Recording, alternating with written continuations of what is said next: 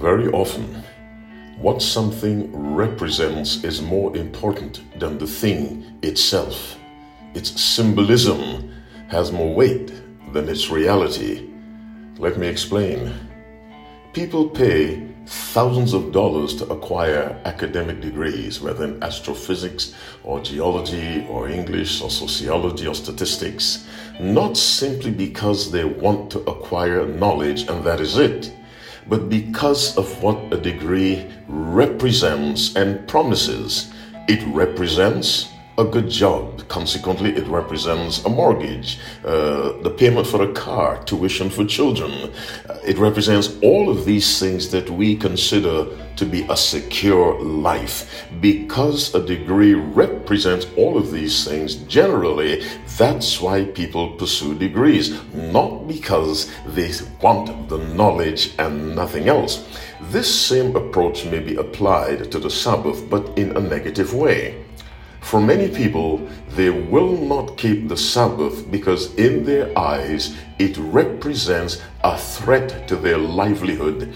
It represents a huge inconvenience. It represents a change of life that may put them at odds with family and friends, and therefore they avoid Sabbath observance even though they are confronted with all the biblical evidence that the seventh day is the Sabbath of the Lord thy God.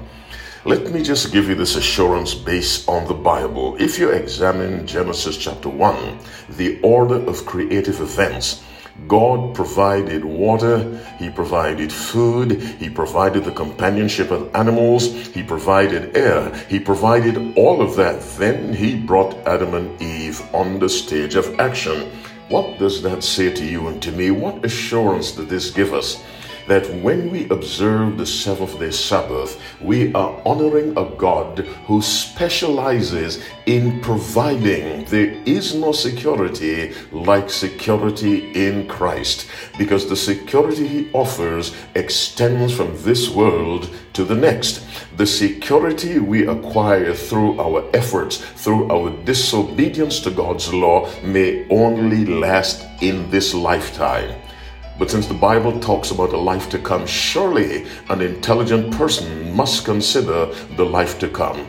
The creator of heaven and earth is a provider, He is a sustainer. And if He tells you keep the Sabbath holy, keep the Sabbath holy and believe that He who made heaven and earth by His word will surely sustain you. Do not be afraid to keep the Sabbath holy. Do not be afraid to obey God, thinking that obedience to God will cause a deterioration in the quality of your life. Surely, this is not the case.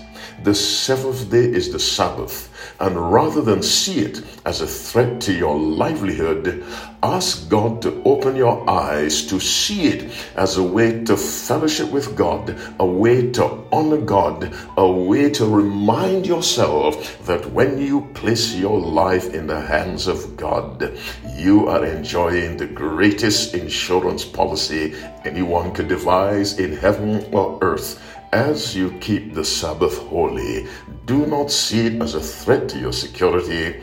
See it as a symbol of a relationship between you and the universal creator. May the Lord bless you, my listening friend, as you shed, get rid of your fears and your anxieties, and in trusting God, you keep the Sabbath holy. May the Lord bless you and your family as you honor God's holy day.